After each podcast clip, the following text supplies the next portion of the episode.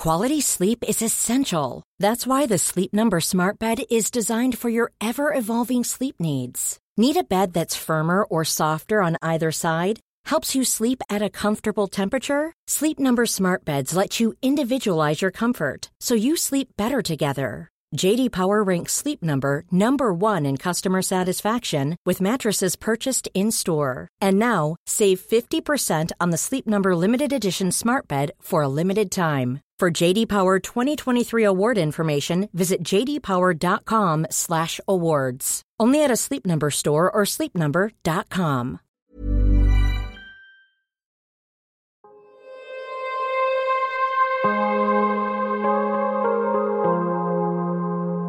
Vores mentale sundhed er nedadgående, og det er til trods for, at vi aldrig har været rigere, aldrig har haft flere muligheder og aldrig har levet længere. Det skal vi selvfølgelig tale højt om, så vi kan blive klogere på, hvordan vi får det bedre. Podcasten her handler om, hvordan vi kan lykkes med at være gladest og friest muligt i det ene, ofte ret travle liv, vi har. Og den handler om, hvordan vi kan lykkes med at være både professionelt ambitiøse og passe på os selv på samme tid. Jeg taler med eksperter og privatpersoner om alt det, der fylder inde i os. Min erfaring er, at når vi taler højt om de ting, så opdager vi, at der er mange andre, der bøvler med de samme ting. Og jeg tror virkelig på, at vi kan lære af og inspirere hinanden ved at dele vores sårbarheder, erfaring og viden. Så velkommen til Vores Mentale Sundhed, en Mindcare Collective podcast. Jeg håber meget, at du vil lytte med, og at du følger med på min Mindcare Collective profil på Instagram, hvor jeg hver dag deler indhold til refleksion, motivation og inspiration. Jeg hedder Lea Helmand. Afsnittet i dag er med Frederik Havn. Måske kan du huske ham som den unge og charmerende mørkhårede fyr fra finalen i den store bagedyst i 2021. Måske er du faldet over hans voksne profil på sociale medier, og måske kender du ham slet ikke. Men i dag skal jeg tale med ham, og vi skal tale om alsidigheden af mental trivsel. For mange ser Frederiks liv nemt ud. Han har i en længere periode levet af at lave kampagner på sociale medier, og han synes også, at det har været og er rigtig sjovt. Men selv alt det, der ser sjovt og nemt ud i andres øjne, kan have en bagside, og det skal vi tale om i dag, hvor Frederik åbner op om sine erfaringer. Inden vi starter, vil jeg som altid også lige nævne, at du helt gratis og nemt kan støtte, at der bliver ved med at komme nye afsnit af vores mentale sundhed. Det gør du selvfølgelig først og fremmest ved at dele, at du lytter med derude. Derudover betyder det selvfølgelig også rigtig meget, hvis du rater podcasten, anmelder den og subscriber til den i din podcast-app, hvis du kan lide det, du hører. Du kan også donere et valgfrit beløb til podcasten. Det gør du via MobilePay-nummeret 155503 som du også kan se i tekststykket under afsnittet her. Det er alt sammen med til at støtte, at der kan blive ved med at komme nye afsnit. Tusind tak. Velkommen til Frederik Havn. Tak skal du have. Hvordan har du det i dag, Frederik? Jeg har det godt i dag. Jeg var overraskende frisk, da jeg vågnede i morges. Ja. Jeg øh, er ved at træne op til et maraton øh, og skal løbe her om 14 dage. Hvilket faktisk betyder, at jeg fik lov til at få en øh, fri weekend. Okay. Og jeg har lundet 6 km i går, så jeg øh, vågnede faktisk og havde, øh, havde helt energi i kroppen. Det har jeg ikke øh, haft den sidste måneds tid. Fordi du bare har løbet? Fordi jeg bare har løbet. Altså jeg løber fire pas om ugen lige for tiden, og et sted mellem 40 og 60 km. Og det sætter sig lidt i kroppen, oven i alt muligt andet, ikke? Ja. Vildt nok, 40 og 60 km. Jeg har langt dertil, kan jeg godt afspøre, ja. når man har to små børn og sådan noget. Ikke? Så kommer man ikke afsted. Ah, ikke lige så meget, som man gerne vil. Det, det kunne jeg selvfølgelig nok godt sætte mig op til, men ja. ikke lige for tiden. Nej, det er fair. Frederik, jeg har glædet mig meget til at tale med dig i dag. Vi to, vi skal først tale lidt om at føle sig udenfor og om ensomhed. Og bagefter skal vi tale om det her med ikke altid at føle sig god nok, som jeg tror mange kender til, og din erfaring med at opleve fysiske stresssymptomer, selvom du har levet et liv, som mange måske godt kunne tænke sig. Ja. Rigtig meget af dit arbejde har i en lang periode foregået på sociale medier, og man kan nok godt antage, at mange, der har set på dit liv via sociale medier, har tænkt, Gud, et nemt liv, eller gud et lækkert liv. Altså han får penge for at reklamere lidt for det her ene brand, og så bliver hans rejse sponsoreret af et andet brand, og det ser da egentlig meget lækkert ud. Og du har jo, som flere og flere gør i dag, i en periode levet af at være fuldtidsinfluencer. Ja. Og det, og hvad det også kan medføre, det skal vi tale om i dag. Og vi to, vi, øh, vi havde jo for noget tid siden en snak om at lave det her afsnit, og der blev vi enige om, at der måske er en risiko for, at nogen måske kan tænke noget i tråd med, hvordan kan ham der Frederik, der egentlig har det så lækkert og så nemt, egentlig tale om mental sundhed og måske om at have det hårdt.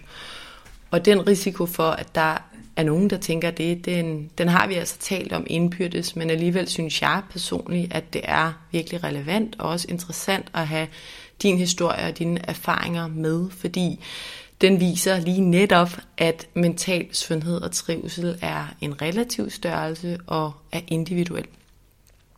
Og din historie, den viser også, at alt det, der ser godt ud udefra, det, det også kan have en bagside, eller i hvert fald også have noget svært med sig.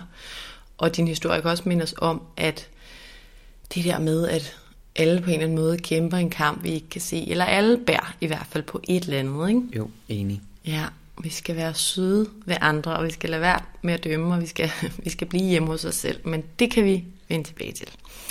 Er du klar på at komme lidt rundt omkring og dykke ned i din historie? Det kan du tro. Dejligt, det er Frederik. Inden vi kaster os ud i det, så vil jeg som altid lige starte med at præsentere dig. Du hedder som nævnt Frederik Havn, og du er 31 år. Du har en bachelor i idræt og er uddannet finansøkonom. Og du har som nævnt i lang tid arbejdet som content creator, altså dit arbejde har primært været koblet til sociale medier, og dit fokus i det arbejde har været på din hverdag og på fysisk og mental sundhed og på din glæde for mad og for kage og på dit liv med din forlovede Morten. Og det er for nylig gået fra at være en fuldtidsbeskæftigelse til en deltidsbeskæftigelse, fordi du nemlig startede som daglig leder hos Diamantbørsen. Hvad laver du der? Jamen, øh, jeg er indtrådt her per 1. marts som øh, direktør for Diamantbørsen, efter en sådan længere tid i, øh, i kulissen sammen med Katarina Pitsner, som er ejer og stifter af Diamantbørsen. Så siden november faktisk har jeg været lidt øh, undercover i, øh, i Diamantbørsen for ligesom at finde ud af, om, øh, om det her det var noget, der fangede min interesse. Og det gjorde det, og jeg synes, det er sindssygt spændende. Jeg øh, sidder med alt kundekontakten, det vil sige, at jeg tager alle de øh, møder, der er med, øh, med de kunder, der kommer og kigger på øh, vores smykker. Og øh, så står jeg for alt mailkorrespondence, jeg står for Diamantbørsens Instagram, mm. også kvæg, at jeg selvfølgelig har tidligere erfaring og erfaring fra min, fra min egen profil med at skabe øh, forhåbentlig lækkert content, øh, folk synes det derude. Så, øh, så jeg styrer egentlig hele, hele vejen rundt øh, på, hvad kan man sige, på kundesiden, og så står øh, Katarina fortsat for at indkøbe alle diamanter, der kommer igennem diamantbørsen. Det tager mange år at lære, og, mm. øh, og ligesom at, at, at greje den del. Tillykke med dit tak. nye job. Tak. Frederik, lad os øh, starte med noget helt andet end diamanter. Yeah. Men noget, der er både personligt og vigtigt. Ja. Yeah. Du er jo forlovet med Morten, og det betyder jo, at du har en anden seksualitet end majoriteten i Danmark.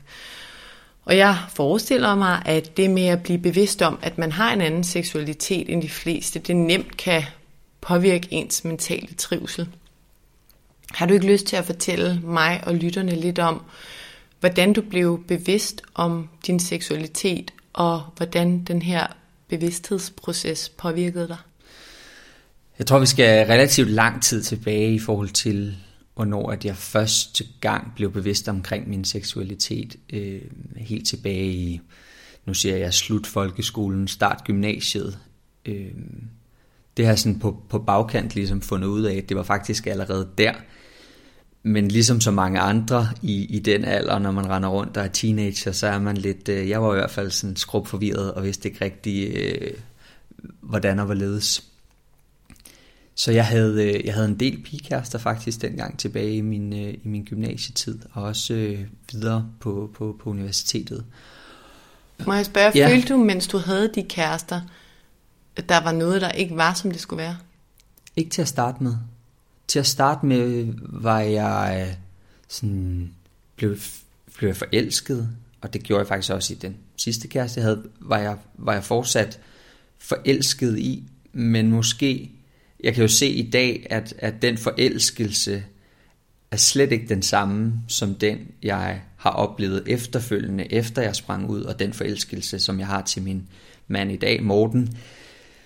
Men det var jo min virkelighed dengang, og, øh, og samtidig var det også sådan hele min omgangskreds, min familie, øh, samfundet, det var, det var lidt øh, den norm, jeg følte, at der var på det her tidspunkt. Øh, så, jeg, så jeg så egentlig ikke, at det kunne være anderledes, end at, jamen, jeg er til piger, og jeg er forelsket i piger, og vi kan godt få det til at fungere. Og nu siger jeg få det til at fungere, fordi der kom så en, altså sådan, i gymnasiet begyndte jeg at blive meget bevidst omkring, at mange af mine kammerater eller veninder og sådan noget, når de fortalte om de oplevelser, de havde med deres kæreste, eller en, de mødte i byen, som de blev forelsket i, og så jeg kunne ikke helt genkende til det på samme måde. Jeg kunne ikke øh, genkende til den der sådan boblende fornemmelse, som de havde, og om, om, flere af fyrene var bare sådan, åh, det var bare fedt at score damer, og sådan, du ved. Og den havde jeg bare ikke rigtig. Jeg var sådan, åh, det, det, det fanger jeg ikke helt, men... Så jeg tror, jeg blev ret hurtigt bevidst om der, der var et eller andet, som ikke var helt og nu skulle jeg til at sige normalt, og fordi sådan havde jeg det dengang, men i dag vil jeg sige, der var bare noget, der var anderledes, mm, og som, som føltes anderledes for mig. Hvordan fandt du så ud af, at det var fordi, at din primære kærlighed og tiltrækning lå hos mænd? Ja. Jamen, øh, helt banalt, så begyndte jeg at lægge mærke til, at om sommeren, når jeg var på stranden, så lå jeg mere mærke til fyrene, end jeg lå mærke til pigerne på stranden det var dem, jeg kiggede på, det var dem, jeg betragtede, og det var dem, jeg blev fascineret af, og syntes, at hov, der er et eller andet der, øh, som tændte noget i mig. Og øh, det var en følelse, jeg havde meget været svært ved at, sådan at stå ved, fordi jeg var sådan, åh, det er forbudagtigt, du ved, sådan, lad være med det, og du har også en kæreste, øh, hun er en pige, that's weird-agtigt. Og så, øh, sådan en lang historie kort, så boede jeg i en lejlighed sammen med to venner, og øh, så flyttede den ene ud, og så flyttede der en fyr ind. Og øh, ham begyndte jeg at hænge sindssygt godt ud sammen med, og vi klikkede ret hurtigt. Jeg vidste ikke, han var til mænd, før en fire uger efter fortæller han os, en aften, vi var ude og drikke nogle drinks, os tre, at øh, by the way, skal bare lige vide jer til fyre, bare lige sådan, sådan, lige sådan heads up. Og der gik den, gik den i gang med at rotere på, øh, på fuld blus oven i, oven i hovedet. Øh, og jeg var sådan, shit, Altså fordi jeg kunne godt mærke, at der var et eller andet omkring den her fyr, som jeg var sindssygt tiltrukket af. Og, øh, og lige pludselig, det har jeg også delt før faktisk, lige pludselig så står vi en aften nede i en parkeringskælder og står og kysser. Og, øh, og fra deraf var der ikke nogen vej tilbage. Okay. Så du så, står der og kysser og tænker, this is it. Ja, og samtidig føler jeg også, at det er super forbudt, for jeg havde en pigekæreste på det her tidspunkt, men hende øh, tager faktisk fat i dagen efter og øh, fortæller hende øh, hele sandheden faktisk.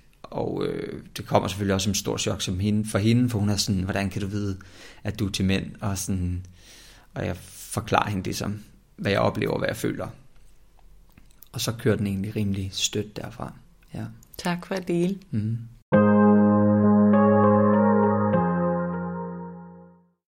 Det må også være vildt og helt sikkert også svært, det der med, nu sagde du selv før, normal og ikke normal, ja. og jeg tror også, det er helt rigtigt at sige anderledes, men når et samfund dikterer noget, om det så er omkring øh, seksualitet og andre ting, så det der med, hvis man ikke har set det nok andre steder, eller det ikke er blevet talt højt om nok andre steder, ja.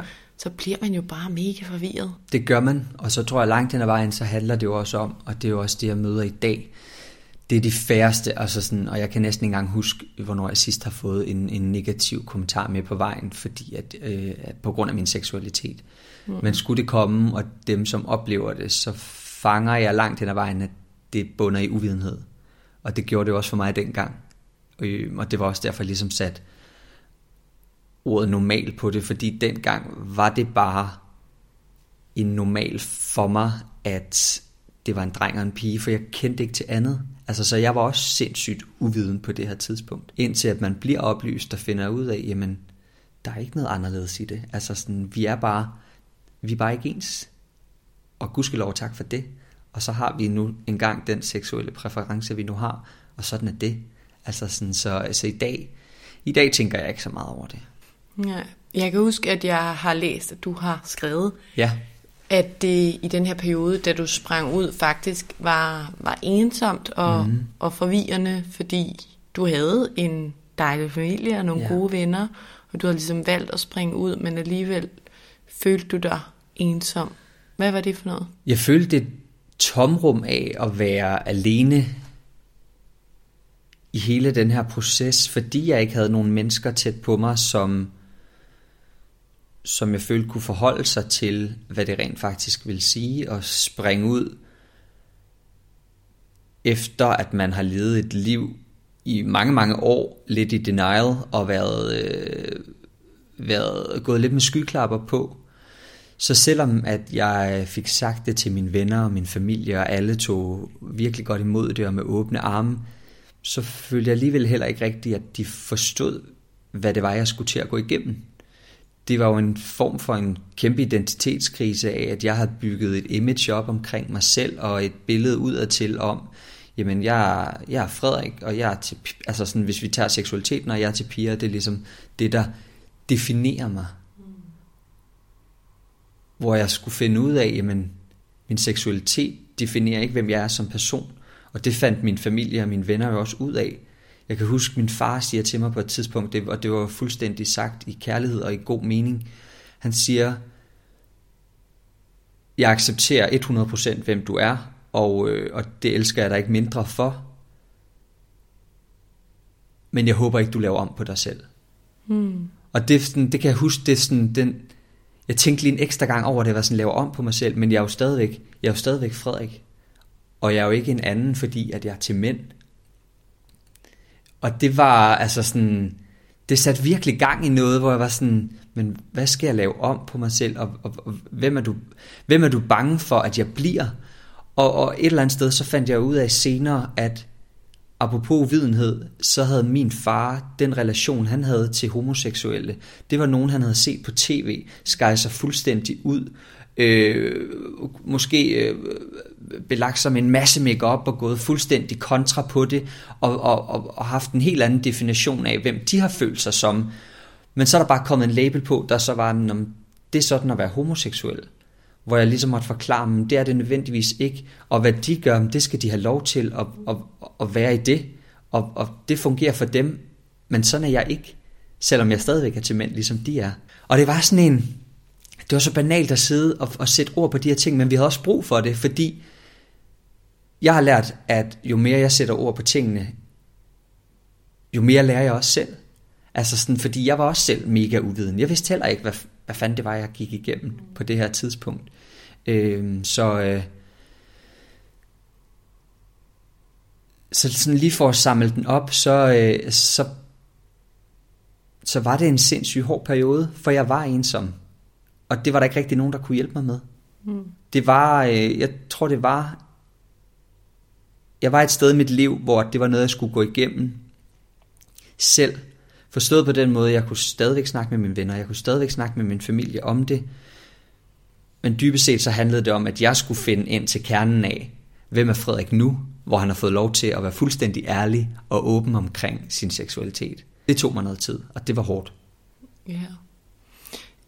Inden vi lige kommer til, hvad du gjorde i den her periode, for så at gå væk fra den her ensomhed og hvile i det valg, du havde taget, så har jeg bare lyst til at påpege det der med, du siger, du har lært at, at tale højt om tingene, og jo mere du taler om det, jo mere lærer du om dig selv. Det tror jeg bare virkelig, vi kan bruge på så mange fronter i vores liv, og især i forhold til andre mennesker, som vi jo omgås med heldigvis, men det der med, vi kan så hurtigt have en eller anden antagelse af, hvad andre tror, eller gør, eller synes. Og en ting er, at når vi sætter ord på tingene, så lærer vi selv, hvad vi også egentlig synes, fordi vi bliver tvunget til at formulere det. Men det der med at højne chancerne for, at vi forstår hinanden, og hvor vi kommer fra, og hvorfor vi synes, som vi gør. Altså, man kan så ofte Man kan så fuldstændig enig, og man kan hurtigt ende med at dømme, Ja, fordi at man netop ikke forstår, hvor den anden kommer fra, eller hvad den andens intentioner er mm. ved at gøre, som vedkommende nu gør. Og så noget, der også er vigtigt, også som jeg sagde til dig, det er, at man, det kan jeg også mærke nu, når vi taler om det.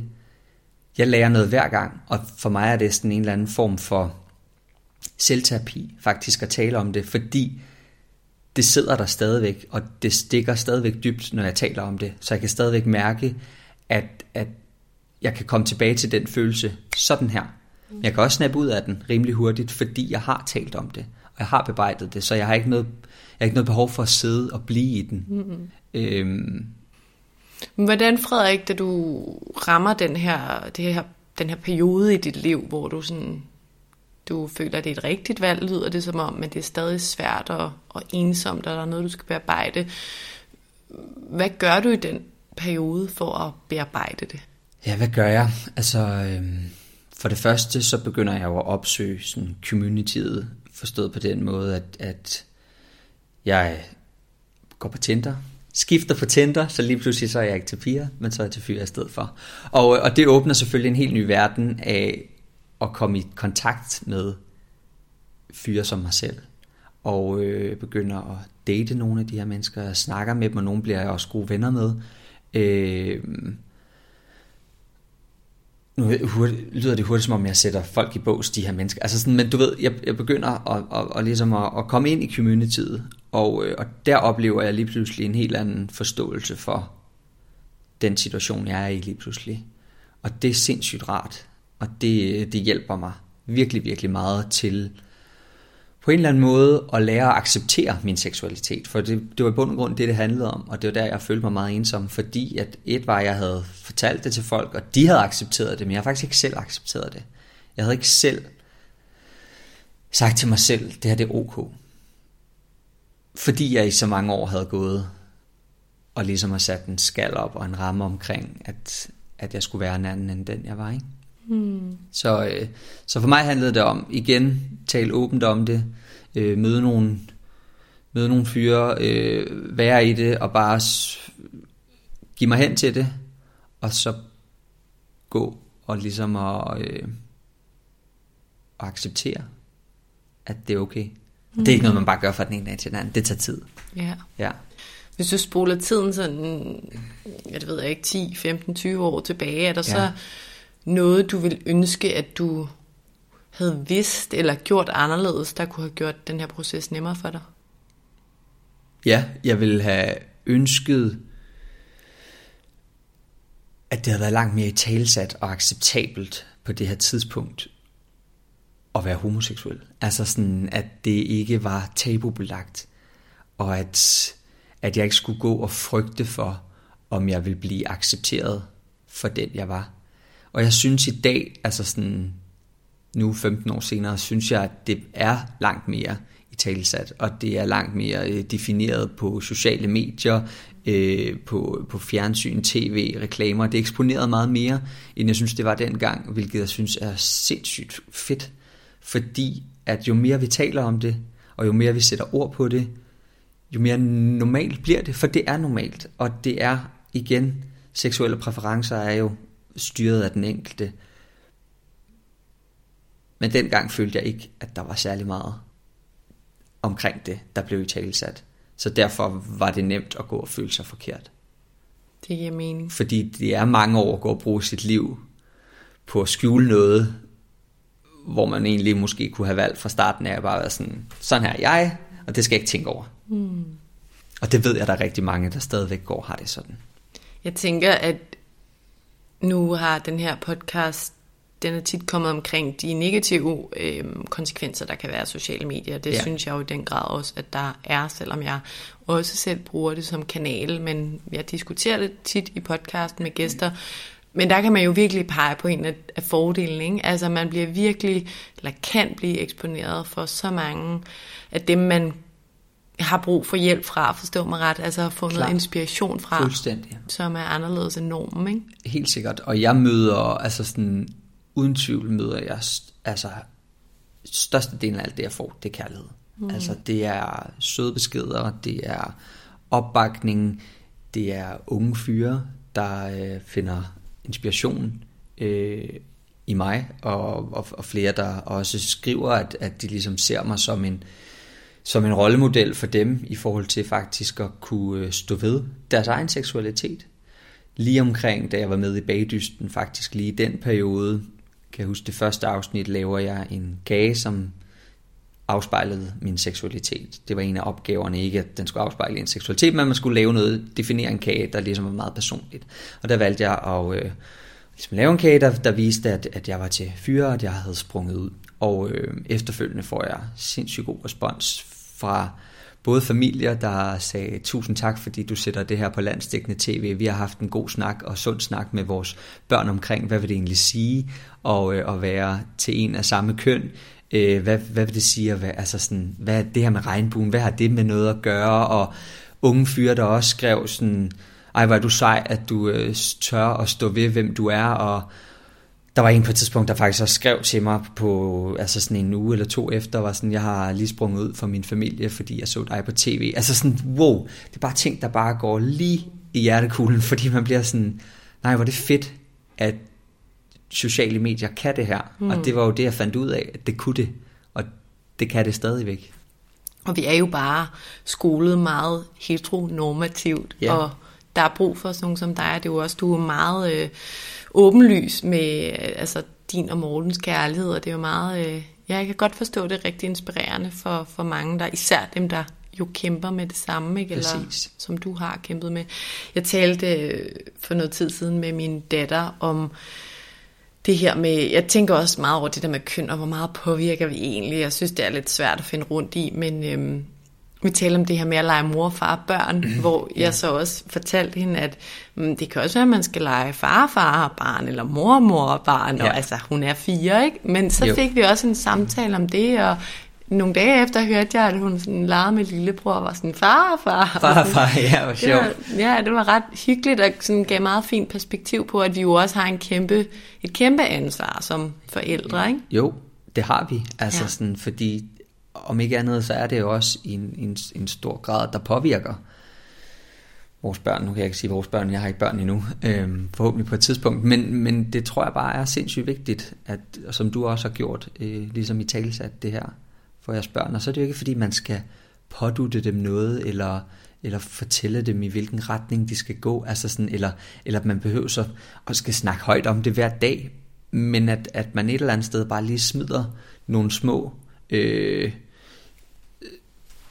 hvad kan man sige, små sætninger omkring, at sådan, hey, sådan her kan det også mm. For at normalisere det, ikke? Præcis, for at normalisere det. Frederik, det, det sidste spørgsmål om, om det her emne, eller det her kapitel af podcasten. Påvirker det dig nogensinde negativt at være homoseksuel, eller fylder det på en, en måde, der er sådan lidt uhensigtsmæssig for dig nogle gange i dag, eller er det kun dejligt? Det er ikke kun dejligt. Altså sådan noget af det, som vi stadigvæk har rigtig svært ved, mig og Morten, det er for eksempel at gå hånd i hånd. Det gjorde jeg, da jeg havde der gik jeg hånd i hånd uden at tænke over det. I dag gør vi det aldrig. Jeg tror, nu kan man sige, Morten er ikke som sådan hånd i hånd typen, så det er egentlig fair nok, det behøver man heller ikke at være. Men jeg har heller ikke, jeg har heller ikke gjort det, fordi at jeg har haft oplevelser før, hvor at jeg ligesom har fået nogle påråb eller tilråb af, og har gået med en fyr i hånden, som jeg ikke er interesseret i. Og jeg er ikke interesseret i at udsætte mig selv for en eller anden form for ubehagelig situation, hvis der er nogen, der ligesom skal anfægte, at jeg er, er til mænd. Så, øh, så jeg vil sige, ude i det offentlige rum, øh, tænker jeg stadigvæk over det. Mm. Hvis jeg, ikke hvis jeg er til en lukket fest, eller et event, eller et eller andet om ordnet med dem, så har jeg ikke sådan noget, så er jeg ikke bange for at vise min kærlighed til ham. Men hvis jeg altså sådan er ude på en, en heteroklub eller et eller andet, så, altså sådan, så vil jeg holde lidt igen. Jeg vil i hvert fald være meget bevidst omkring, hvem er omkring mig. Mm. Ja. Og det synes jeg er mega ærgerligt. Omvendt så har jeg også accepteret det, og så har jeg været sådan, jeg synes, det er fedt, at der er nogen, der bærer fanen højt og virkelig, virkelig bliver ved med dag for dag og råbe højt omkring, at det her, det skal vi ikke finde os i, og det er ikke acceptabelt, for det støtter jeg 100% op omkring. Så det er ikke, fordi jeg læner mig tilbage. Jeg bruger stadig min kanal til ligesom at, når jeg føler, at det er på sin plads, og, øh, og empower det her med at sige, at der skal være plads til alle, og, øh, og vi skal stoppe det had, der er derude, og som fortsat er derude. Jeg er heldigvis bare en af dem, der ikke oplever det, fordi, tror jeg i hvert fald i langt hen ad vejen, at jeg ser ud, som jeg gør, og at folk ikke kan kigge på mig og så sige, der er noget anderledes ved dig. Mm. Hvis jeg havde valgt og synes, at det kunne være fedt og, øh, at tage en par ryg på, eller tage en masse makeup på, fordi at det var min identitet, så vil jeg også have det rigtig svært derude. Det er det, jeg i hvert fald stadig hører og oplever fra, fra andre, og det synes jeg jo er forfærdeligt, at det skal være sådan. Og det kunne helt sikkert være et helt afsnit for sig selv. Det tror jeg også, det kunne. Quality sleep is essential. That's why the Sleep Number smart bed is designed for your ever-evolving sleep needs. Need a bed that's firmer or softer on either side? Helps you sleep at a comfortable temperature? Sleep Number smart beds let you individualize your comfort so you sleep better together. JD Power ranks Sleep Number number 1 in customer satisfaction with mattresses purchased in-store. And now, save 50% on the Sleep Number limited edition smart bed for a limited time. For JD Power 2023 award information, visit jdpower.com/awards. Only at a Sleep Number store or sleepnumber.com. I'm Sandra, and I'm just the professional your small business was looking for. But you didn't hire me because you didn't use LinkedIn jobs. LinkedIn has professionals you can't find anywhere else, including those who aren't actively looking for a new job but might be open to the perfect role, like me. In a given month, over 70% of LinkedIn users don't visit other leading job sites. So if you're not looking on LinkedIn, you'll miss out on great candidates like Sandra. Start hiring professionals like a professional. Post your free job on linkedin.com slash achieve today.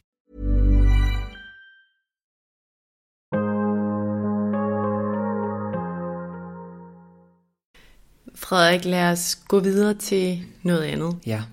Som jeg øh, fik indikeret i begyndelsen, så har du for nylig oplevet det her med at, at være presset og formentlig mere end, end hvad godt er.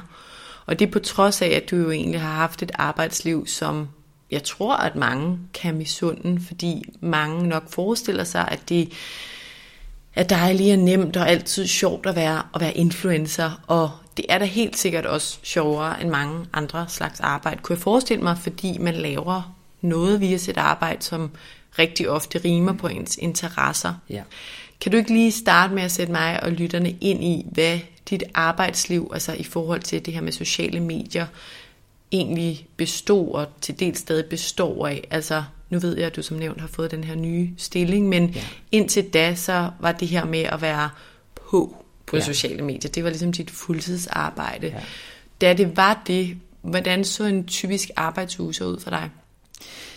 Jamen, der var aldrig en typisk arbejdsuge forstået på den måde, at det er jo et job, der er sindssygt alsidig, og, øh, og jeg er jo selvstændig ligesom mange andre selvstændige, men, men på sådan en måde, at jeg hele tiden fra uge til uge ligesom skulle strukturere min egen, øh, min egen hverdag. Der var ikke defineret noget på forhånd, ud over de samarbejder, som jeg lavede og øh, fortsat laver, og som, som var min indtægtskilde. Og det bestod egentlig i, først og fremmest, når man har, altså hvis man gerne vil leve af at være influencer, så bliver man også nødt til at dele. Og influencer er sådan, jeg har det stadig lidt svært ved det ord, fordi jeg har det sådan lidt, det er op til folk, om de føler, at de bliver influeret, eller sådan af mig. Jeg vil egentlig hellere sige, at jeg er content creator, og så kan de tage det derfra, og så føle sig inspireret eller ej, men så, så sætter jeg ikke labelen på mig selv om, at jeg influerer andre. Øh, men, men gør man ikke det, når man har så mange følgere, så så er det jo en påvirkning, altså en... Jo, man giver, det giver dig ret i, man, man er jo også en påvirkning af dem, der følger en. Øh, jeg tror bare, jeg synes stadigvæk for mig, at det er svært at ligesom at sætte labelt på mig selv og definere mig selv, og så sige, at det gør jeg, fordi det er jo op til dig, om du føler dig inspireret af det, jeg laver.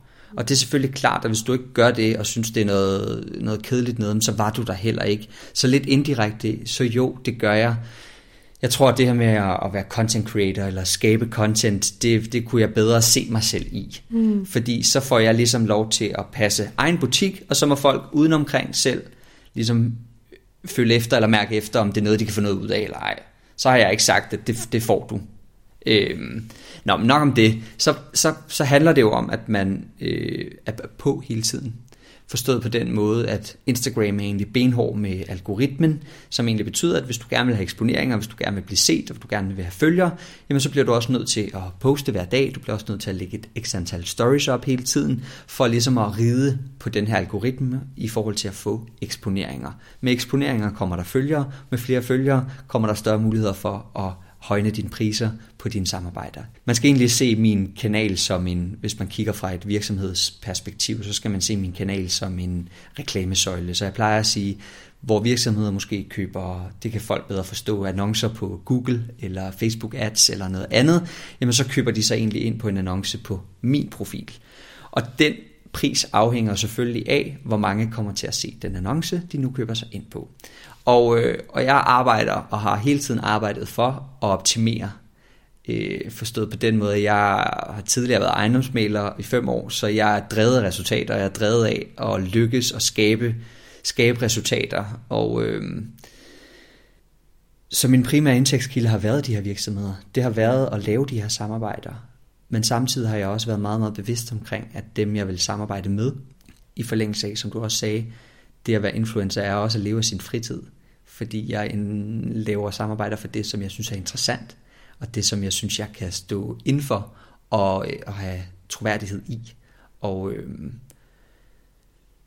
og det har været sindssygt sjovt, og det er stadig sjovt, og det er sindssygt øh, spændende, og det, ja, det er fedt, man får, man får nogle fede gaver, og man får nogle gratis rejser, og, og igen, man får dem ikke, man arbejder for dem. Mm. Og det, det tror jeg, det, det er sindssygt vigtigt for de følgere, der egentlig ikke helt forstår, hvad det er, jobbet det sådan indebærer. Det er jo, mere, der, er, der er aldrig nogen, du får aldrig noget i livet gratis. Det gør du bare ikke. Uanset hvad, så bliver du nødt til at arbejde for det. Og det gør jeg også, ligesom alle andre. Så kan det godt være, at det er nemt set fra andres synspunkt at arbejde øh, i, på 12 dage i Costa Rica på en betalt ferie. Ja, det er det, men der er heller ikke sådan super meget ferie over det, når man samtidig også har et program, der er fastlagt fra dag 1 til 12, og du kører i et tempo, der hedder, jamen du kan egentlig ikke selv, altså sådan lidt hen ad vejen kan du godt, men du kan måske ikke helt selv definere, hvordan den ferie skal skrues sammen. Mm. Så du mm. læner dig ikke bare tilbage og læser en bog, og så ligger du der i 8 timer og ligger og, og soler dig. Det gør man ikke. Altså, men, men jeg har jo selv valgt det, og jeg synes, det er fedt, mm. og jeg synes, det er, det, det er et spændende liv at leve men det er også på bekostning af nogle andre ting. Ja, du fortalt i efteråret, øh, jeg kan huske, du lagde en post op om, at, altså, at det ikke altid var nemt, det her med, at dit arbejde bestod af, som du også siger her, at du, at du skulle måles og vejes, og du fortæller også, at du er meget resultatorienteret, og det har måske også fremhævet, hvor meget det fyldte. Øhm, kan du ikke fortælle lidt om, Altså, hvordan det fylder. Fordi det, jeg også tænker er, det er jo selvfølgelig lidt afhængigt af, hvilken person man er. Men selv når, når sociale medier ikke er ens indtægtskilde, så ja. tror jeg, og det er jo også det, studier og undersøgelser viser, at så er der en risiko for, at man bliver rigtig påvirket af andres likes og kommentarer, eller mangel på samme. Ja. Og jeg tænker bare, det her med, når du så, når det er ens arbejde, så ligger man jo ret meget magt over på andre mennesker, fordi lige pludselig betyder deres engagement egentlig et, om du performer, og to, om du er glad, fordi sådan en som dig bliver også påvirket af, om, din, altså om du klart, performer godt. Klart. Altså, hvad tænker du om det? Jamen, det er jo det er sindssygt hårdt et eller andet sted, og konstant skal blive målt og vejet, øh, ikke kun på dit professionelle virke, men også på dig som person. For det er det, du gør igennem dine sociale medier, igennem din Instagram. Jeg eksponerer hele tiden mig selv. Jeg eksponerer hele tiden min mening, min holdning, øh, mit ansigt, øh, mine venner, min familie, min kæreste. Så at blive målt og vejet og defineret på, om det liv, jeg har, om at det er godt nok, eller det er succesfuldt ved, at der kommer x antal likes, x antal kommentarer og x antal eksponeringer. Det er i sig selv bare sådan en lille smule grotesk, at man skal, det synes jeg faktisk det er, at man skal gå og måle sin egen succes på sit eget liv i likes og kommentarer, som kommer fra vildt fremmede mennesker. Altså det... Øh... Hvordan, hvordan kunne du mærke, at det, eller det har påvirket dig i hvert fald igennem den periode, du har været i?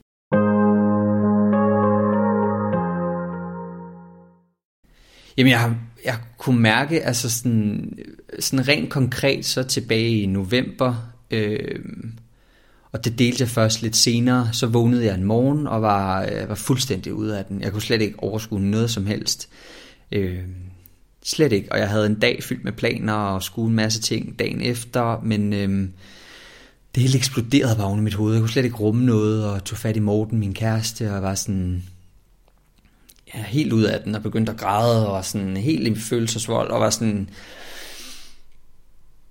tror jeg meget frustreret over faktisk, at jeg havde det sådan, for jeg kunne ikke helt finde ud af, hvorfor jeg havde det sådan. Og fandt jo så ud af efterfølgende, og ret hurtigt, at det var jo fordi, at jeg hele tiden havde et behov for at skulle eksponere mig selv, også når jeg ikke havde lyst. Det var fordi, jeg hele tiden følte, at jeg skulle tage til en masse sociale arrangementer, øh, events, øh, hele tiden hold, og det gjorde jeg for i mit hoved at holde mig aktuel. Mm. Netop det her med at konstant at ride på bølgen af og være en succes. Og hvis man gerne vil være det, så kræver det også hårdt arbejde. Det kræver også, at man, at man giver mm. af sig selv, og at man netværker ligesom i alle mulige andre øh, professionelle virke, så, så er det en del af det. Men jeg har bare endt med at sige ja til så mange ting, som jeg grundlæggende ikke havde lyst til. Og som jeg grundlæggende kunne mærke overhovedet ikke gav mig energi, men bare sådan tærede på mig. Og, og, og fandt ud af, at jeg var ikke glad. Jeg var ikke glad for at være i det der. Det, det var ikke sjovt. Og altså sådan... Og det er jo sådan en blanding af at være sådan, okay, jeg vågner den her morgen, jeg synes ikke, det er særlig sjovt at, at lave øh, content til min profil. Jeg synes ikke, det er sjovt, at jeg skulle eksponere mig selv og, og, og, og, og være åben omkring alt, hvad jeg går og laver. Men hvis jeg lukker ned for det, så har jeg heller ingen indtægt, så har jeg heller ingen virksomhed. Så det er jo den der balance med at være sådan, shit, hvordan får jeg lige det her til at hænge sammen? Mm. Fordi jeg følte ikke, der var et alternativ, der hed, at jeg bare stoppede fra den ene dag til den anden. Og jeg havde heller ikke lyst faktisk. Fordi jeg kan godt lide at dele indhold på min profil. Men jeg kan ikke lide at dele, når det forventes af mig. Hmm. Eller når det forventes af algoritmen, at jeg skal dele. Så synes jeg ikke, det er sjovt. Så spænder det ben for mig. Og så bliver det en pligt meget mere, end at det bliver en, en hobby eller noget nydelse. Og selvfølgelig er det også med, med, med alt arbejde er ting bare en gang imellem surrøv. Altså sådan, det er det bare. Og så må man en gang imellem lige være sådan, så må man hanke lidt op i sig selv, og så må man sige, at alting kan bare ikke være sjovt. Sådan er det at tjene penge, og sådan er det altså også som influencer. Så, så den del var jeg godt bevidst omkring. Men jeg var sådan, jeg havde hurtigt den der følelse af sådan, men det skal ikke være sådan her, fordi hvis det bliver ved sådan her, så går jeg ned med stress. Altså sådan, så kan jeg ikke være i det længere. Øh, så, Fordi så det, var, det påvirkede dig følelsesmæssigt? Det påvirkede mig sindssygt meget følelsesmæssigt. Jeg blev ked af det. Jeg var ufokuseret. Jeg kunne ikke, øh, jeg kunne ikke samle mig selv, og, og jeg var sindssygt øh, frustreret over at være i den situation, og være sådan... På bagkant så har jeg fået, jeg delte, jeg delte et opslag, nu siger jeg et par måneder efter, hvor jeg faktisk fortalte mine følgere om det her. Og jeg fik så, apropos det der med kærlighed, jeg fik så sindssygt meget kærlighed i min indbakke. Men jeg fik også virkelig, virkelig mange beskeder fra følgere, som ikke har formået at stoppe op i tid. Og som i dag er ramt af stress, og som er gået ned med stress, og som er på sygdagpenge, og som ikke er tilbage på arbejdsmarkedet, fordi de ikke valgte at lytte til sig selv og bare kørte af. Og var det både altså influencer og ikke? Ja, det var flere, altså sådan hovedsageligt ikke influencers. Der var nogle stykker, nogle influencers, der ligesom også skrev til mig og var sådan, wow, jeg forstår virkelig godt, hvordan du har det, og jeg synes virkelig også, det er svært at være i den her branche, og jeg har virkelig også begyndt at tænke på, om jeg skal gøre noget andet, for ligesom at passe på mig selv. Øhm, og så fra, fra øh, folk i, i alle andre brancher også. Mm. Og det er ikke alle, der har evnen til selv at sige stop og sige, det fandt jeg ud af, og ligesom at sige, jeg skal bruge hjælp, jeg skal, jeg skal ud af det her med det samme. Og det tror jeg, jeg formåede, fordi at jeg har været vant til at tale højt om tingene. Jeg har været vant til at dele en masse på min profil. Så jeg har egentlig været vant til at talsætte mine følelser, og hvordan jeg har det. Godt nok gjorde det ikke med mine følgere, men så gjorde det med min kæreste, og mine venner og med min familie. Og så brugte jeg dem til ligesom at finde ud af, og komme ind til kernen af, hvorfor er det, jeg har det sådan her? Og beslutte mig rimelig hurtigt for, det skal jeg ikke, det gider jeg ikke, jeg gider ikke at have det sådan her. Altså sådan, det, det er ikke det værd. Altså så... Øhm, er det det, der ledte til, at du i dag også har et andet job? Det var i hvert fald øh, en af grundene til, at det var relativt nemt for mig at træffe en beslutning om i dag at have et andet job. Øh, der var ingen tvivl om, at, at øh, da, da jeg har dialogen med Katarina omkring den her stilling, som jeg bliver tilbudt, så, øh, så siger jeg også til hende, jamen jeg har jo et rigtig godt job i dag, og jeg er også rigtig, rigtig glad for det, men der er også nogle ting ved det, som, som jeg også ved er hårdt for mig. Øh, og hvis alting nu bare havde været lejende let, og det bare havde været flyvende, så er det ikke sikkert, at jeg havde stået der, hvor jeg stod i dag. Det er aldrig til at vide, men, men det gjorde det i hvert fald lettere for mig at træffe en beslutning om at sige, influencer, det er ikke noget, jeg skal være på fuld tid, det er noget, jeg er på deltid. Jeg synes, det er meget interessant, det her perspektiv på stress, fordi det jo viser, at det er ja, individuelt, som jeg også nævnte i starten, og mange facetteret. Og jeg tror, en stor udfordring ved stress er selvfølgelig både, at det kan være meget uhåndgribeligt, men også det her med, at mit indtryk er, at det er i hvert fald noget, jeg har hørt flere gange, det der med, at når tingene går godt, så kan det være rigtig svært at stoppe op, og måske er det endnu sværere, når man også er afhængig af en masse chefer og bonus og sådan noget. Der stod du jo lidt mere alene på godt ja, og ondt. klart. Men jeg havde for nyligt et afsnit med Jakob Mark fra SF, som har skrevet den her bog Fartblind, om at han blev nærmest blind med stress og så videre. Og det er jo en helt anden historie, men, men det her med, at han, han synes jo nærmest kun, det, det gik for langsomt, og tingene, altså han fik det dårligt, da det gik godt.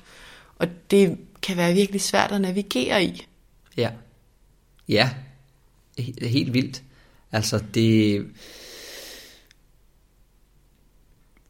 Jeg kender godt til følelsen af, at når noget går godt, så har jeg svært ved at slappe af i det. Og jeg har svært ved at anerkende mig selv og rose mig selv for, at det er så faktisk fordi, jeg har gjort det godt.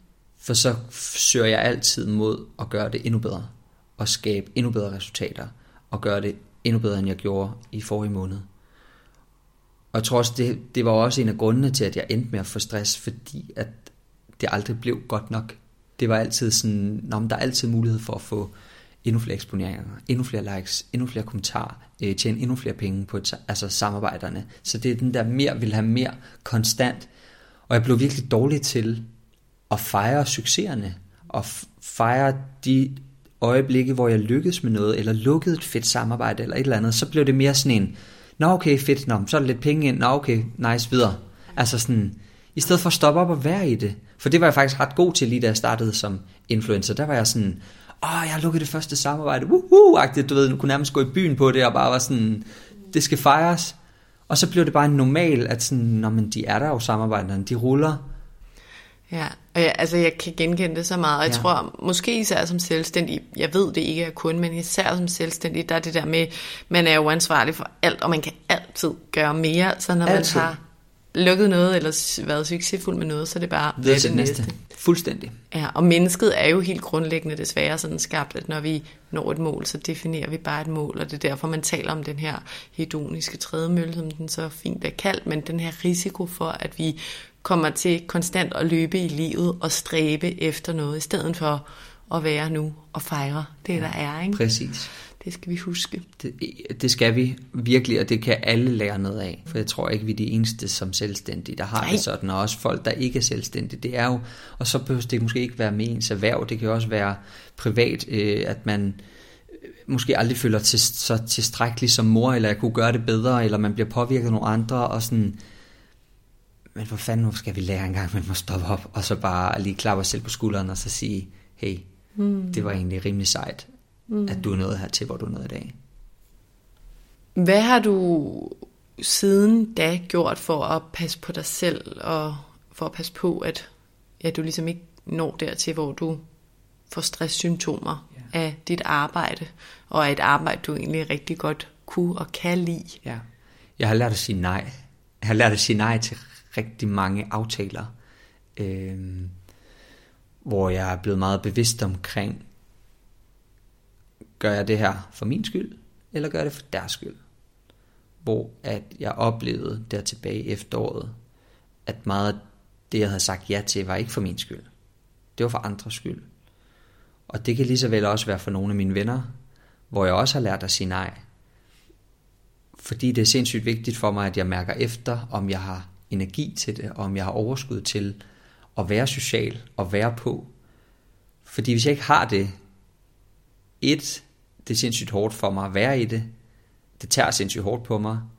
Men jeg er heller ikke en særlig god version af mig selv. Problemet er, at jeg er, sådan, jeg er rimelig god til, hvis jeg ses med andre mennesker, at være på sådan den første times tid. Men hvis jeg ikke har energi og overskud til det, så lukker jeg rimelig hurtigt ned. Og så bliver jeg, sådan, så bliver jeg lidt fraværende og, og uinteresseret. Og det er, ikke, det er ikke en side af mig selv, som jeg synes er særlig charmerende. Så, øhm, så jeg, siger virkelig, jeg siger virkelig nej ret meget, og så opsøger jeg ikke aftaler på samme måde. Altså jeg har en stor vennekreds, og jeg har mange, som, som jeg også føler er tæt på mig. Og det har været lidt svært ikke at hoppe tilbage i det samme mønster af, og bare skrive til dem om, sådan, hey, skal vi se, så skal vi det ene og det andet, skal vi tredje og det fjerde. Øh, men det er jeg egentlig stoppet med. Så hvis folk kommer, så lige nu kommer folk til mig, og så tager jeg til den og siger, det, det vil jeg gerne, hvis det er, det kan passe ind. Mm. Øh, og så er jeg også blevet meget bevidst omkring, hvordan jeg strukturerer min uge generelt, så jeg ikke smækker aftaler ind hver eneste dag. For også kvæg mit nye arbejde, det tager sindssygt meget energi, og det, det, altså sådan, det er en kæmpe læringsproces, så mit hoved er bare fyldt op med alt muligt, så så må jeg ligesom erkende, okay, der er bare ikke plads til særlig meget andet end det. Og at jeg faktisk også nyder de aftener, jeg har derhjemme i vores hus og på sofaen og sammen med min kæreste, hvor jeg bare kan ligge og lave absolut ingenting. Jeg tror, at generelt det moderne menneske skal være meget bedre til ja. at lave ingenting. Præcis, og give sig selv lov til det. Ja, men jeg hører det her med at, at sige nej og holde pauser. Ja. Prioritere. Virkelig.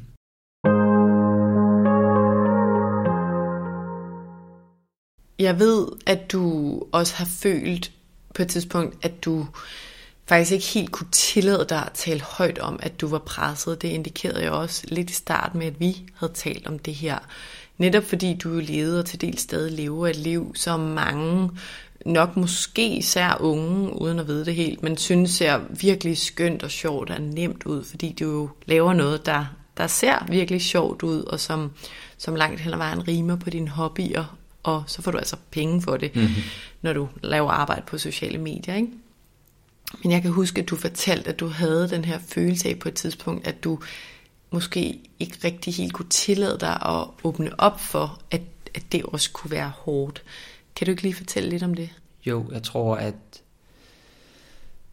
jeg er meget bevidst om kvæg, at jeg deler så meget af mit liv, og også sådan de personlige ting, at jeg har ikke lyst til, at folk skal have medlidenhed med mig, eller have ondt af mig. Fordi at det ikke med, det er ikke, det er ikke med den tanke eller intention, der er bag, når jeg deler noget.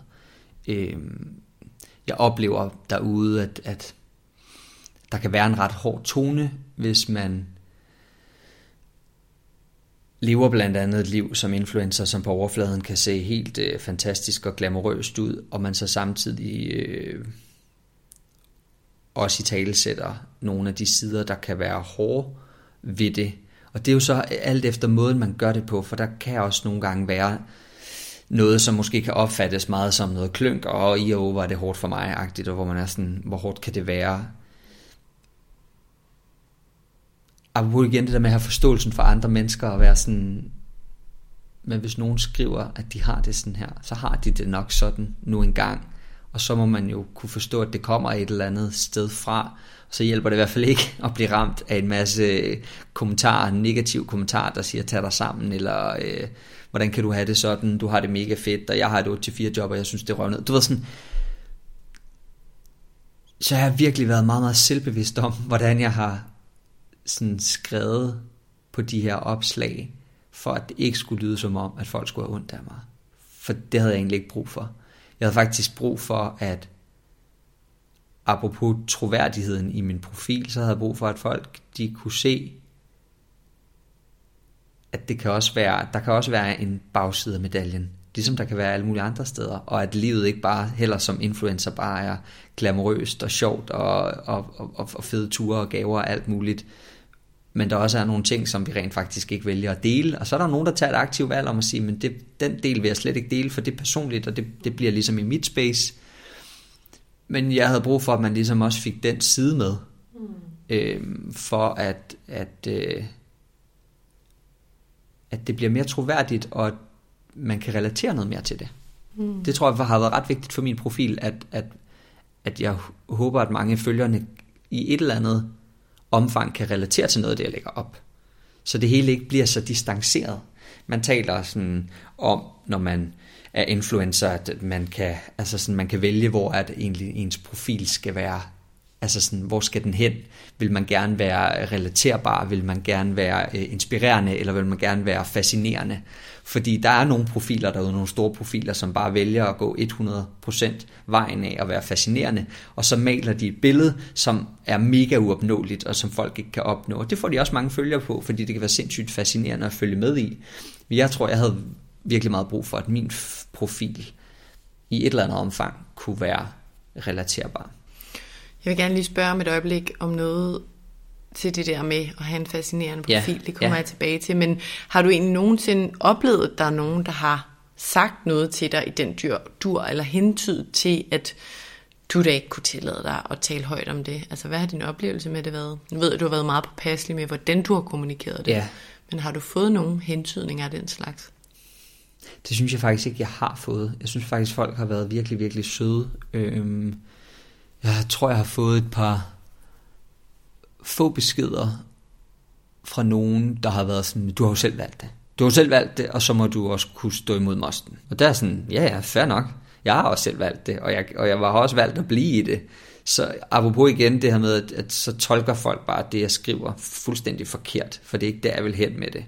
Øhm, så dem har der været nogle stykker af, og det holder jeg meget udstrakt arm. Altså jeg tager den ikke. Jeg, jeg gider ikke engang på tid på det, for det er sådan lidt, du har tydeligvis ikke forstået mm. mit budskab. Det er klart, at, at der jo er virkelig, virkelig mange forskellige vilkår, vi kan være udsatte for som mennesker, mm. og vi skal jo selvfølgelig ikke rangere mental sundhed her, men man kan jo nok godt argumentere for, at du på nogle måder, måske også på mange måder, men i hvert fald på nogle måder, har, har det nemmere end andre. Måske. I hvert fald, når det kommer til det her arbejdsliv. Men jeg synes virkelig, at det er en vigtig point at huske på, det der med, at virkeligheden og et menneske er så meget mere end det, vi ser og viser, i hvert fald ofte. Og vi bærer bare alle sammen på noget. Og selv for dem, hvor alting ser nemt ud, så, så kan der være noget galt. Og det kan jo godt være, at det her, der er galt, så er mindre galt end, end andre. Jo, jo, bestemt. Men det er jo stadig reelle følelser. Ja. Og det skal vi bare huske. Jeg, jeg kommer til at tænke på, da jeg mistede min far, det gjorde jeg, da jeg var, jeg var lige blevet 25, øhm, og i den her periode efter var jeg selvfølgelig i sorg. Det er jeg til dels stadigvæk på nogle punkter, men lige der, der fyldte det jo meget også i vennegruppen og sådan noget. Jeg kunne huske, at jeg talte med en veninde, og hun sad og delte et eller andet andet, der var svært med hendes forældre, og så tog hun sig selv i at være sådan, nej, men det kan jeg jo slet ikke tillade mig at sige nej. til dig, hvor jeg var sådan, selvfølgelig kan du det, fordi mine problemer er mine problemer, og dine problemer er dine problemer. Ja, det gør mere ondt at miste en forældre, end det du taler om, men dine, dine følelser er jo også reelle. Fuldstændig, og det er jo stadigvæk dine følelser, ja. og det kan du ikke komme udenom.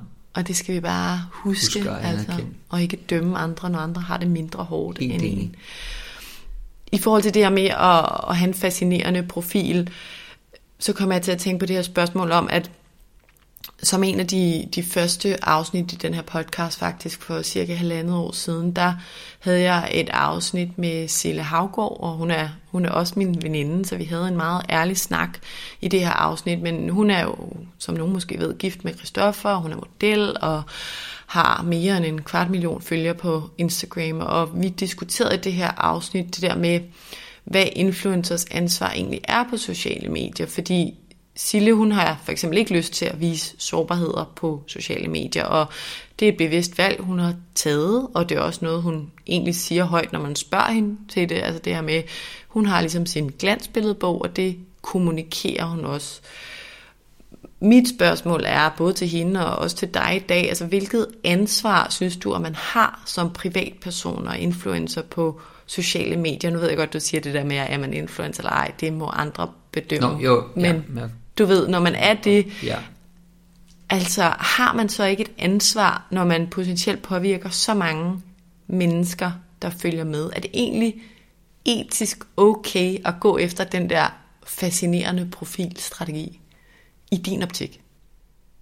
Ja, det synes jeg faktisk, det er. Igen, det er op til den enkelte, hvad man har lyst til at vise, og hvad man har lyst til at dele.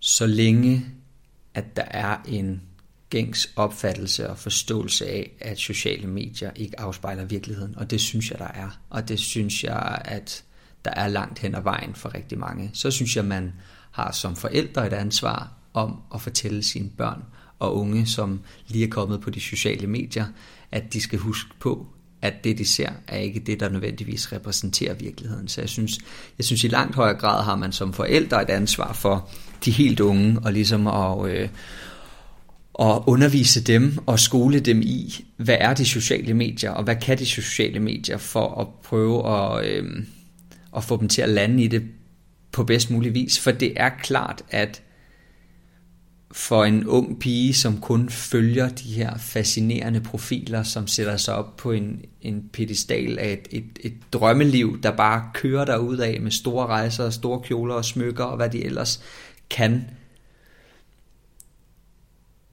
så er det sindssygt vigtigt, at de ligesom finder ud af, jamen, du er dig, og det er okay at være dig, og det er ikke, det, det her er ikke nødvendigvis altså virkeligheden for størstedelen af de mennesker, der lever derude. For på den måde, så synes jeg egentlig godt, at de kan tillade sig at have de her profiler, og drive de her profiler. Og fordi det ikke, jeg, jeg føler ikke, at det ikke, og hvis det var mig, der havde den, jeg føler ikke, det er mit ansvar at dele den virkelige verden. øh, så synes jeg godt, at man en gang imellem kunne i talesæt, at det her glansbillede, jeg sætter op, at det ved I selvfølgelig godt, at det ikke, jeg har også svære tider, men det vil jeg bare ikke at dele med jer. Altså sådan, dem, dem, det er mere personligt, og det tager jeg med min familie, mine venner eller med min nærmeste. Så, øh, så sådan, det etiske aspekt i det, så synes jeg, så synes jeg jo, jeg synes det er okay, at man, øh, at, at man driver en sådan profil. Jeg tror personligt, at jeg, er jeg splittet, og jeg synes, det er en rigtig svær diskussion, fordi ja. selvfølgelig, øh, altså først og fremmest, det er jo en ret ny verden stadigvæk, så vi har også været lidt bagud på, hvordan skal vi egentlig skolebørn og så videre. Man ja. ser jo en masse store, store udfordringer i dag, og der er ingen tvivl om, at skoler og, og forældre har et kæmpe ansvar, og hele det her selvværdsarbejde bliver jo bare mere vigtigt end nogensinde. Når det er sagt, så powerens, eller algoritmernes power over hjernen i kombination ja. med, hvor ubevidst vores hjerne er, selvom vi ved ting. Altså jeg kan jo også godt mærke nogle gange, selvom jeg godt ved, at det jeg ser ikke er ægte, så kan jeg jo ikke lade være nogen, nogle gange at blive påvirket, eller skal jeg i hvert fald tage mig selv i, Helt du ved, og jeg er det mere rustet end en 15-årig eller en 20-årig. Ja. Så jeg synes virkelig, det er svært, fordi jeg kan sagtens føle det der med ytringsfrihed og vores egen, altså det er vores egen det er vores egen profil. Så ja. selvfølgelig må vi gøre, hvad vi vil. Ja. Jeg synes bare, der er et kæmpe men. Altså især når jeg ser også de der profiler med kvindelige influencer over en million følgere, og de er så tynde, at ja, du... Det, altså, ja. det er bare et problem. Jamen det er et problem, selvfølgelig er det det. Og omvendt, så, så kigger jeg også på dem og tænker, jamen, det er deres krop, de må selvfølgelig selv styre, hvordan den krop skal være, og, og, og hvordan de så øh, eksponerer sig selv. Det føler jeg mig egentlig ikke, at jeg har rettighed til at skal definere eller fortælle dem, at, at, at det må du ikke. Øh, så kan man sige, så er der noget indhold, hvor man siger, jamen, her er det vigtigt, at du ligesom lukker alle under 18 væk fra det, hvis det er øh, på en eller anden måde, altså sådan, nu siger jeg, øh, kosmetiske indgreb, noget hvor du laver om på dig selv, men ikke får det talsat. Altså sådan, jeg synes jo alt det her med at overredigere billeder, øh, det, det synes jeg, altså det, i min optik burde det bare være strengt forbudt, fordi det er netop igen at forvrænge virkeligheden fuldstændig. Altså sådan, så, så det har der også været i, i talesat faktisk, at især når man laver samarbejder, at, øh, at der er man sindssygt opmærksom på, jamen, hvad er det for et budskab, man sender ud i den virkelige verden, øh, og, at, og at det ligesom skal definere virkeligheden, og at det ikke kan være noget, hvor man har fuldstændig retuscheret sig selv og gjort sig selv tyndere, det ene og det andet. Men den er bare, øj, jeg synes, den er svær, fordi igen, hvis det er kvindekroppen, vi snakker om, og, og hun er super tynd, jamen, så er det jo noget, hun har valgt at være. Så er det på en eller anden måde bare, det er nogle, måske nogle andres ansvar, at ligesom at få forklaret de her børn, at det der, det er ikke virkeligheden. Og hende der, det er ikke sådan, du skal ikke se op til det som et ideal for, hvordan du skal se ud. Det må være nogen i skolen, og det må være nogle forældre, der skal stå til måls på det, fordi man får ikke bare, altså sådan, du får ikke bare lukket ned for det. Mm. Jamen, altså, Men der må være nogle retningslinjer i et eller andet omfang, og hvordan definerer man den igen? Jeg synes, den er, når jeg synes, den er svær. Altså sådan. Jeg synes også, den er svær. Der er jo tydeligvis ikke nogen øh, to streg under facit på det her. Jeg synes bare, det er vigtigt, at, at vi taler højt om de Helt problematikker enig. også. Ikke? Helt enig.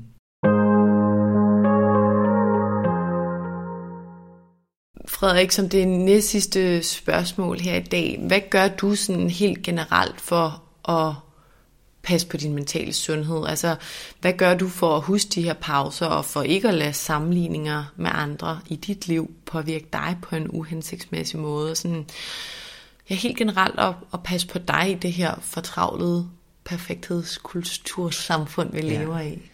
Jeg tror, apropos det, vi snakkede om det her med at kunne være god til at sortere fra, så står vi et andet sted som voksne mennesker, hvor vi godt kan et eller andet sted sådan logisk se, hvad er godt for os og hvad er ikke godt for os. Selv med den viden kan man også godt falde i og blive nogle gange meget reddet med af det, der sker på de sociale medier. Det gør jeg også. Men jeg er også blevet meget, blevet meget bevidst om at sortere det fra. Forstået på den måde, at før kunne jeg måske godt følge nogle, nogle profiler, som havde et kropsideal, som jeg synes var sådan, okay, fuck man, så trænet gad også godt være, det der kunne også være fedt, og sådan, du ved, men det giver mig egentlig ikke noget. Det giver mig intet positivt, så jeg har faktisk bare begyndt at unfollow, unfollow luk dem, sluk det, bare få det væk. Altså sådan, fordi det, det giver mig ikke noget. Så jeg har været meget, mere, meget opmærksom på sådan at fokusere på mig, og være sådan, hvad har jeg brug for? Jeg har brug for at koble fra. Jeg har brug for at huske at sige nej. Jeg har brug for at motionere. Øh, lige nu så løber jeg rigtig meget, og det giver mig sindssygt meget overskud og energi i en hverdag, som jeg synes er, er hektisk for tiden men som jeg godt kan lide, men jeg finder koblingen, som fungerer for mig ved netop også at passe på mig selv, dyrke noget motion, spise noget sund mad. Øh, jeg gør mange gode ting for mig selv. Øh, tager Morten under armen og siger, lad os gå ud og spise en brunch, eller lad os øh, tage en tur på et ophold. Øh, gør noget for hinanden. Og det synes jeg, at mange kunne lære noget af i det der hamsterhjul, der godt kan køre nogle gange, at man får prioriteret sig selv og sin mentale sundhed ved netop at gøre nogle ting, som man ved, det her det gør mig glad. Og det er ikke fordi tingene skal, det behøver ikke koste alverden, altså sådan, det, det, det står der frit for at finde ud af, hvad er det, hvad er det, der i hverdagen giver dig energi og giver dig overskud. Og nogle gange er det nemmere sagt end gjort, fordi jeg har også nogle dage, hvor jeg vågner og bare tænker, åh, oh, wow, i dag bliver hård. Den bliver svær at komme igennem. Jeg kan slet ikke overskue noget som helst. Men så ved jeg, hvis jeg løber en tur, så bliver mit mindset reset, og så har jeg mulighed for at starte på en ny dag.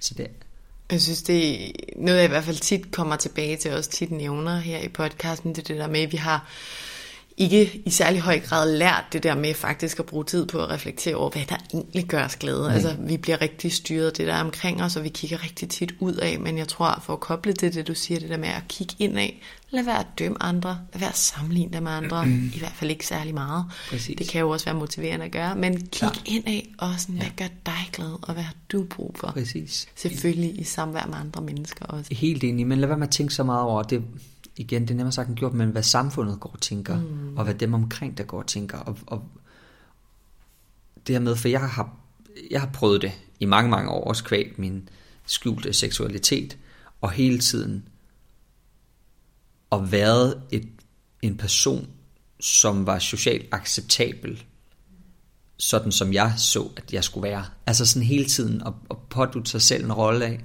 men sådan her skal jeg være for at fungere ind. Hvor nu er jeg mere sådan, jamen, hvordan vil jeg gerne være? Hvem vil jeg gerne være? Hvad gør mig glad? Hvad giver mig energi? Hvad giver mig overskud? Og så netop, som du siger, kig indad. Frederik, vi er nået til vejs ende, men som det aller sidste spørgsmål, inden vi stopper, så vil jeg som altid gerne lige høre dig om den sidste ting. Hvis du skal nævne to eller tre pointer eller reminders, som du vil give til, eller bare gentage for lytterne i forhold til din historie og erfaring, og i forhold til det, vi har talt om i dag, hvad vil du så nævne? Jeg tror allerførst vil jeg nævne, at det er sindssygt vigtigt, at man har tro mod sig selv. Og at man accepterer sig selv, som man er, og at det er okay at være, hvem man er, uanset om det har med din seksualitet eller alt muligt andet at gøre. Så øh, skal man turde være i det, og lade være med at gå og sammenligne sig selv med andre. Fordi hvis man gør det, så bliver det bare sindssygt hårdt i sidste ende. Mm. Øhm, og den sidste må være, at man også skal huske at stoppe op og klappe sig selv på skulderen en gang imellem. Og så sige, hey, du gør det sgu meget godt. Altså sådan virkelig rose sig selv. Øh, anerkende sig selv, fordi det sted, man er kommet til i livet, og de ting, man har opnået, måske sætte sig ned og lige skrive ned, hvad jeg er egentlig stolt af, og hvad jeg er glad for. Det er så nemt for os at dunke os selv i hovedet, ja, eller pæse os selv. Ikke? helt vildt, for det, det, altså sådan, det bruger jeg meget tid på, men jeg får ikke noget energi overskud af det. Øh, så det kan jeg også stadigvæk lære noget af. Stop op, og så lige husk at klappe sig selv på skulderen. Tusind tak, fordi du ville være med i dag, Frederik. Jeg øh, kommer jo lidt vidt omkring i podcasten her, og både når jeg taler med eksperter og privatpersoner som dig, så handler det jo om mental sundhed, men det handler om emnet fra meget forskellige vinkler, og i dag har du været med til at bringe en ny vinkel på bordet, så tusind tak, fordi du vil være her og dele ud af dine erfaringer og din historie. Tak, fordi jeg måtte være med. Det var hyggeligt.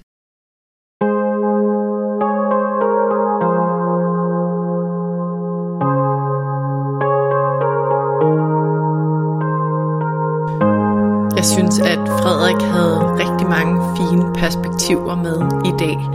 Han understregede i første del af afsnittet, da han fortalte om sin seksualitet, hvor vigtigt det er, at vi taler højt om de ting, der er svære, og om de ting, der skiller sig ud fra normen. Vi er ikke alle sammen ens, og det er så vigtigt, at vi ikke føler os alene eller forkerte, når vi oplever, føler eller tænker ting, der er anderledes end hvad andre oplever, føler og tænker. Det synes jeg, at vi alle sammen skal huske på.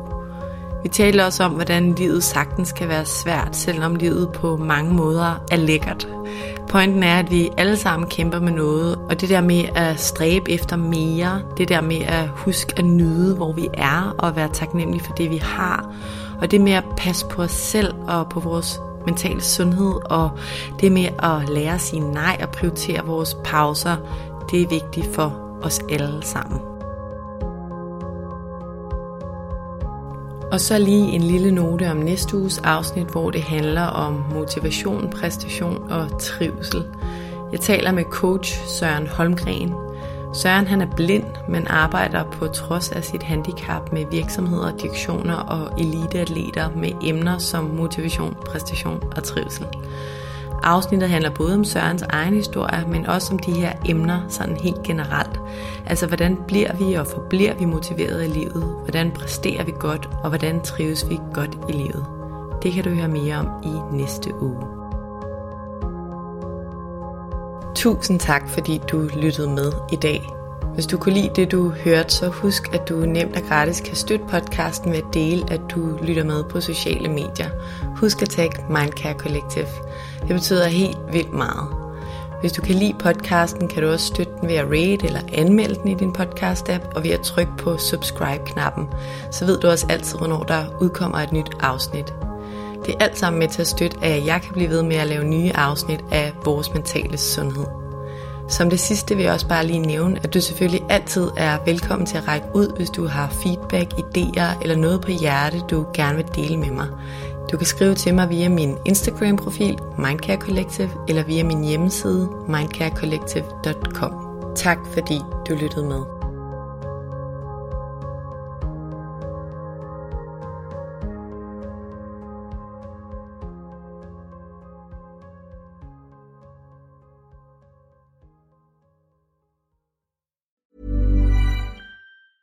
Planning for your next trip? Elevate your travel style with Quince. Quince has all the jet setting essentials you'll want for your next getaway, like European linen, premium luggage options, buttery soft Italian leather bags, and so much more. And it's all priced at 50 to 80% less than similar brands. Plus, Quince only works with factories that use safe and ethical manufacturing practices. Pack your bags with high-quality essentials you'll be wearing for vacations to come with Quince. Go to quince.com slash trip for free shipping and 365-day returns.